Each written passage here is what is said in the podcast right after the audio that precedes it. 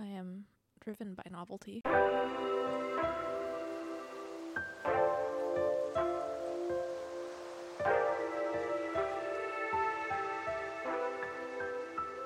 Okay, we're testing a new format, which is we're just going to chat about something small, doesn't really warrant a whole 45 minute, three hour long conversation. a three hour long conversation that turns into a 45 minute episode. Right. Um, we're just going to do maybe 15 minutes of something small, just chat until we're done chatting about that and ready to move on to the next thing. And we're going to see what that sounds like. What topic do you want to discuss today, Great. Alice? Today, I'm going to talk about shoes. Shoes, Alice, you say? Shoes. Oh my god, like the video. Yeah, exactly. Shoes, though, that would warrant a whole episode. But today, I'm just specifically going to talk about me getting rid of all my shoes. Earlier this year, and by earlier this me- year, I mean one year ago, I started doing a project. And as part of this project, I was tracking the outfits that I wore. And I kept that up for about two to three months because that's about how long I can do something. but as part of that, I was tracking the outfits that I wore, and I was noticing that I really only wore like maybe one to two pairs of shoes.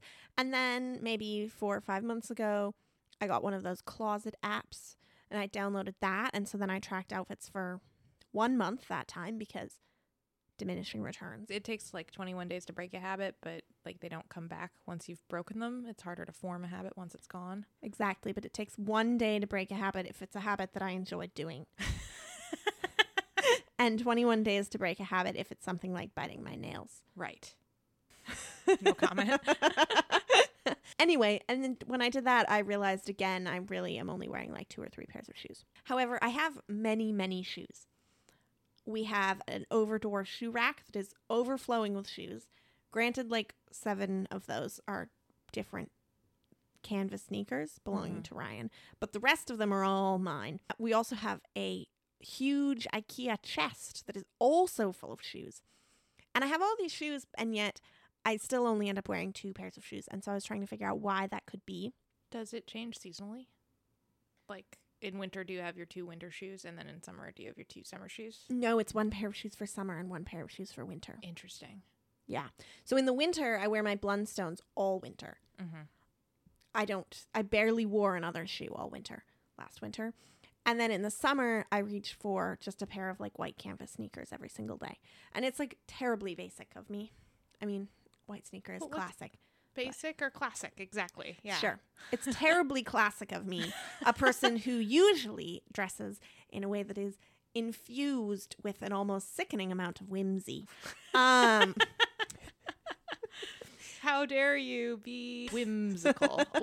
this week, I decided I was going to go into the office every day this week. It is Tuesday. I've gone into the office twice. But I was looking at all my shoes as I was cleaning for my birthday party this week. And I was like, I have so many heels. Most of my shoes are heels. But since the last like six or seven years, I don't really wear heels on a daily basis. But I still have so many of them. And I'm like, well, I need them because if you're going to a party, you need the right pair of shoes to go with your party dress. Yep. I have so many party dresses. I need a correspondingly large number of shoes. Yep.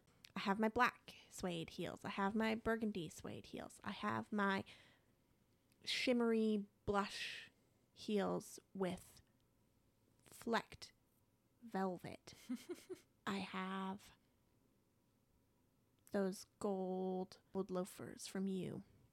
I have a pair of They gold go-go boots from Amazon. The gold loafers you got from me when I was also trying to get rid of all of the heels I had, which has been um, to mixed success. I, I would say that I wear them. Like I, I wear the ones that I, I kept, but I do still wish I had more options sometimes, even though I don't think I would wear the other options at all. okay, so tell me about your heels. So I used to aspire to having a lot of different shoes for a lot of different looks when I pictured myself moving back to the city and being, you know. No, my mom was always like, "You're you're a working gal, you know, you got to have stuff." And so I always pictured myself wearing a really beautiful tweed blazer and a very sensible pair of heels and looking deep down the the boardroom and and You're a working a gal. working gal. In reality, my first year moving back here, I had to walk up a really, really, really big hill because I lived at the top of a really, really, really big hill after the train every single day. And it was, you know, pre pandemic. So I actually had to commute quite regularly. And I got so tired of having blisters. And there were certain heels. This. This must just be a feature of my feet because it happens in a couple of different shoes, but especially in nights when I went out dancing one of my toes would go numb through the next day until I did Mm. some stretching. And then it would sort of roar back to life. Oh dear. but you looked so good doing it, I'm sure. I felt really good doing it, but I also I was working in a tech office and I kind of stood out and it didn't feel true to me after a time, but I wanted all the fabulous shoes for all the fabulous parties. I- feel very conflicted. I feel like if I had a bigger closet, because I also have the over the shoe door and like seven pairs of shoes that belong to my partner, and like they're all the same canvas sneaker, and all of mine are like a variation on. We have a lot of boots between us. We're boot people, so the boots and the heels and the the sneakers, of which I also ha- I'm I'm a monster, you know, and you, I remember there was one day we were all going somewhere and we looked down and everyone was wearing a pair of boots that had been purchased for them for Christmas by their partner. and I was like, ah, boot people. boot people. Yeah, I mean, if, if anything, I, I worry that I'm not giving each shoe the fair amount of attention that it deserves because I worry about them um, having like rubber wear. Because rubber, it's bad to not wear rubber because it can crack from non use.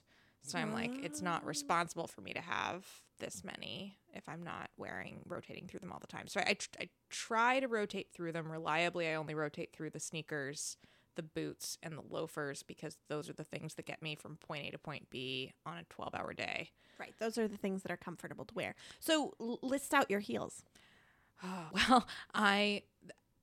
Some of them are, they're all really variations on a theme. I'm in a little bit of a pickle where I don't have a closed toe heel that I can wear anywhere. I have them. I have one pair of pointy toed suede slingbacks that I got in Estonia that I'm obsessed with that I have worn several times this year and I do get a lot of use out of, but they're already dirty. So I need to take them to the cobbler and get them cleaned. I have a pair of sparkly, chunky heels that are pur- like purple and glitter and they have many bows on them Yes.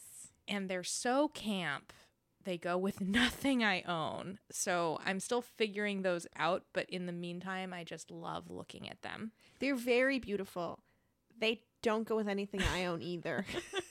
They're just too camp. They're too out there. I have a pair of nude peep toe stilettos that also have a sling back to them that I get wear out of because they're my most neutral shoe, but they're not very like because they're open toe.